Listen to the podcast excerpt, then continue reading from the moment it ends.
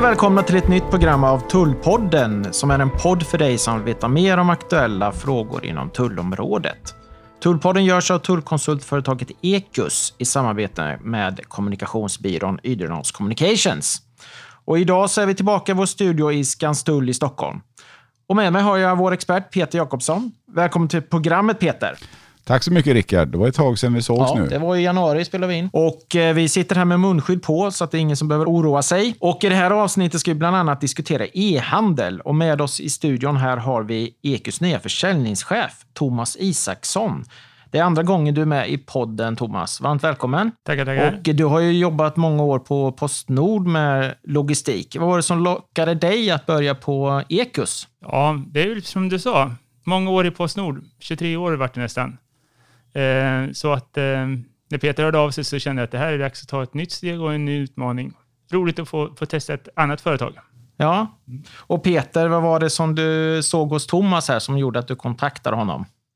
Ja, det är beklagligt, men jag börjar faktiskt bli lite äldre sådär och eh, det, det, är väl dags att släppa fram lite, lite nya människor med nya tankar, idéer och utveckla företaget. Vi har tagit en bra, bra bit på vägen, men jag kände nog lite grann att det, det kanske är dags att, att lämna över stafettpinnen till lite nya tankar, idéer som sagt och, och kontakter inte minst.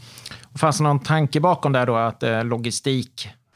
Vi har ju sprungit på Thomas i ett antal, ett antal år, höll jag på att säga. Och jag känner att Thomas har den kompetensen som, som, vi, som vi letar efter och, och dessutom Ja, han, han bor i Örebro, det passar ganska bra geografiskt i, i våran, våra, vad kan jag säga, vi är ju ganska västkustbaserade så att Örebro passar jättebra med Mälardalen i närheten. Och Thomas, vad tänker du kring Ekus? Vad sku, vad, hur vill du utveckla Ekus tjänster? Ja, men jag vill ju fortsätta att eh, utveckla Ekus till att vara ett en tullkonsultföretag med, som ligger i framkant när det gäller tullösningar, IT och så vidare. Eh, jag tror ju att hela tiden utvecklas så att det aldrig står still, utan att hela tiden sträva efter smarta, bättre, mer effektiva lösningar. Det, det är det som driver mig. Ja, det låter jättebra. Kan du ge något exempel eller kan du vara lite mer konkret vad du har tänkt på när du har, vad du tänker på helt enkelt? Nej, men alltså, jag tror ju någonstans att man måste hela tiden lyssna på vad kunden vill ha och, och hjälpa till att, att eh, vara i framkant där. Hitta de här smarta lösningarna. Men vi, vi är inne på e-handel och, och det är en tuffare konkurrens. Man måste hela tiden hitta var, var får jag marginalen någonstans. Och eh, tull är ju ett växande område, alltså det blir bara mer och mer där. Och har man inte rätt där så, så kan man köra diket och då kostar det pengar. Det är viktigt. Och Peter, vad ska du göra nu? Ska det bli bara spela golf nu eller? Nej, det har jag inte tänkt, utan det, det, vi, vi ser ju eh, att, att det finns en del områden man ska utveckla. Eh, inte bara just systemmässigt, men vi tittar faktiskt nu håller på att etablera oss i Storbritannien och även kunna erbjuda den tjänsten med, med törnförtullningar eh, mellan Danmark, UK, Sverige, UK och, och Danmark, UK. Så att ju, de här bitarna jobbar jag med. Och sen ska jag försöka ta det lite lugnare också naturligtvis. Så det, det, är tanken. Det blir inte 60 timmars vecka nu då, utan det kanske blir normalvecka nu då? Ja, och ännu mindre förhoppningsvis. Mm. Spännande. Ja, det är jättekul att ha er båda här. Och jag tänkte vi skulle prata om e-handel, för den har ökat dramatiskt här under coronapandemin med 40 procent. Och eh, det visar då Postnords rapport E-barometern. E-handeln svarar nu för 14 procent av den svenska e-handeln. Hur påverkar den här boomen i e-handel tullhantering? Vad säger du Thomas? Ja, men i och med den ökade e-handeln så är det klart att det blir fler och fler eh, fler och fler förtullningar, framförallt internationellt då. Eh, de här bulkförtullningarna blir ju färre utav, det borde bli mer och mer utav singelförtullningar. Varje, varje individ ska betala sin moms för sitt försändelse och inte ha en mellanhand i Sverige. Ehm, så jag tror att den här tullhanteringen, den, den kommer bara öka. Och sen också med, med nya skatte, eller momsdirektivet då, från första i, i juli, så kommer ju så kommer importen bara öka ännu mera. Är det här någonting som bara på, är en tillfällig ökning eller tror ni att det här blir bestående? Och vilka effekter får det då på tullhantering? Vad säger du Peter? Jo, att den blir bestående och att den kommer att öka ytterligare, det är jag helt övertygad om. Och det som vi inte har sett så mycket av, som jag tror även kommer så småningom, det är e-handeln just mellan business to business också. Och Det som har gjort att e-handeln är extra intressant nu och en av anledningarna till att vi etablerar oss i Storbritannien är just att helt plötsligt har, har Storbritannien blivit, blivit som ett, en jättestor marknad för svenska e-handelsföretag. Helt, helt plötsligt så krävs det en tullhantering och, och en, en ja, momsregistrering kanske i Storbritannien. Helt andra krav där också mot att det förut har varit den inre marknaden. Så e-handeln är här för att komma, äh, för att stanna och, och växa. Mm, helt klart. Det är inte en tillfällig fluga, utan det är något permanent. Och då är frågan, du sa business to business här. Vad, vad innebär det då? Ja, men det är att, att företagen kanske inte kommer att göra sina egna, eh, kommer att göra uppköp på ett annat sätt. Att man kommer att distribuera på samma sätt som e-handeln, eh, business to, to consumer. Oftast är det ju att man har ett annat upplägg, men det kanske krävs mindre kvantiteter, snabbare, rörligare sändningar till, eh, till företagen också. Så att eh, jag menar logistiken kring e-handeln idag, den kommer ju att utvecklas och bli ännu snabbare än den är idag.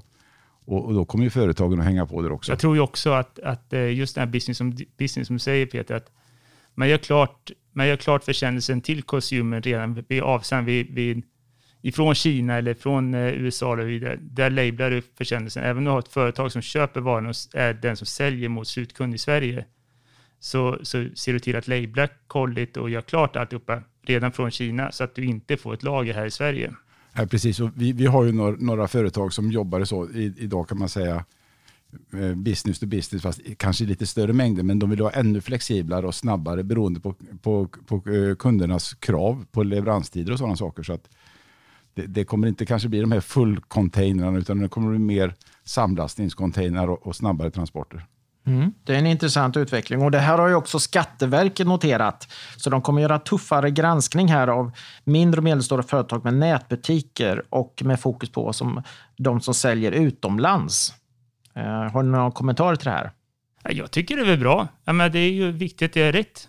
Um, gör man rätt så, så fungerar det. Och där ser jag att vi som tullkonsultföretag kan hjälpa till. Att, att se till så att företagen gör rätt, att man har rätt skattesats, man, man betalar rätt moms, man redovisar på rätt sätt.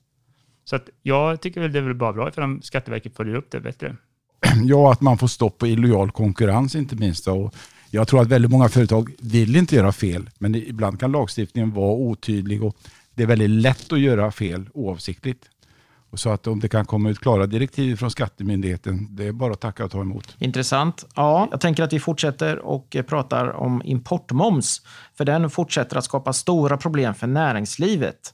Den svenska tillämpningen av reglerna medför att importmoms i strid med sitt syfte i det närmaste fungerar som en straff vid brister i tullhanteringen, menar Erik Blomqvist, skattjurist på Svenskt Näringsliv. Håller ni med om det här? Absolut, och, och, vi hade ju faktiskt nästan ett halvt program om den här frågan i höstas med, med Ulf Kjellp och verksadvokater. Så här är vi inte lika överens med Skattemyndigheten hur, hur man tolkar den här tillämpningen. För att här, blir, här kan du som tullombud, transportör bli väldigt hårt straffad om du av ja, den mänskliga faktorn har gjort något litet fel i en tulldeklaration. Så blir moms, momsen eh, en ren kostnad på 25 procent på sista raden, vilket är helt, helt orimligt. Men vi vet ju att, och vi kan ju återkomma till det sen, vi vet ju att det drivs fall nere i Europadomstolen. För grundregeln när det är moms är ju att moms ska aldrig vara en kostnad för ett företag. Och den, den, den biten hoppas jag verkligen att Magdalena Andersson på, på Finansdepartementet kan se att det blir en, en rimlig konkurrens. Så att den, den kommer vi säkerligen återkomma när de här domarna kommer. Är det ett stort problem det här? Upplever du det? Jajamän, det är det. Ja, jag håller med och det har jag erfarenhet från Postnords sida också. Att det, just det här att när det blir fel så, så blir man som ombud eller som transportör kan bli väldigt, väldigt hårt bestraffad. Ja, vi får återkomma i kommande poddar och diskutera det här vidare. Helt enkelt när vi vet lite mer hur det går i den här eh, domarna, med de här domarna. Jaha, jag tänkte vi skulle prata Brexit. Det, kan vi ju inte, det måste vi göra varje program, eller hur Peter? Är det något nytt eller? och eh, vi var ju på Brittisk-svenska handelskammarens webbinarie. Jag var ju moderator och du var talare. Har, du några reflektioner kring det? Nej, jag tyckte väl att det var ett ganska bra seminarium. Jag har fått lite, lite respons efteråt också med lite, lite frågor och lite funderingar kring det här. För det, det är fortfarande många saker som, som inte är helt klara. Va? Och, och vi kan väl säga att än så länge så är det ju en, kan man säga, en lite mjukare övergång här fram till första juli då en, hel, en del av de här förenklingarna kom in. Det här att man har en, en uppskjuten betalningsfrist eh, egentligen ja, från första januari till sista juni. Så att jag tror det är många som bävar inför just första juli hur det ska hanteras. Och, det syns ju också på antalet försändningar och alla problem som, som många av transportörerna har haft att vi är långt ifrån där vi borde vara. Mm. Och det är många företag som vittnar om att eh, de eh, har problem och de har haft problem sedan årsskiftet. Eh, Svenskt Näringsliv har gjort en undersökning och eh, det visar att eh, drygt en tredjedel av företagen har antingen haft eller förväntar sig problem. Och eh, hur ska man som tullansvarig undvika de värsta tullfallgroparna i handeln med Storbritannien? Vad säger du Peter? Ja, har man, inte, har man inte tänkt på det nu med vilka leveransvillkor man säljer och hur man vill upplevas på den engelska marknaden. Om man vill sälja det som ett internt köp in i Storbritannien beroende på leveransvillkor och sådana saker så är man ganska sent ute tycker jag. Då har man säkert hamnat bort i alla de här problemen och, och fått sändningar returnerade tillbaka till Sverige. Eh, men, men jag, jag, tycker att det viktigaste är att man har, tar ett strategiskt beslut på, på, på koncernnivå eller ledningsnivå. Vad, våra leveransvillkor, hur ska vi sälja och hur ska vi upplevas i Storbritannien? Därefter kontaktar man Ekus eller något annat företag som kan hjälpa till och ge råd på det här. Och, och Då pratar vi egentligen en kombination av både tullregler och momsregler. För det, man kan ha bra koll på det ena men det kan få konsekvenser på andra sidan. Och det kan bli väldigt dyrt. Eh, har det dykt upp några frågor som var oväntade och sådär som, det, som ni inte hade räknat med från era kunder? Ja, jag, jag fick, fick, fick, någon fråga här att helt plötsligt så tar man inte, eh, jag vet ett företag som vill skicka varuprover på julöl, fyra flaskor. Men det vägrade man ta emot som transportör för att man tar inte emot punktskattepliktiga varor här.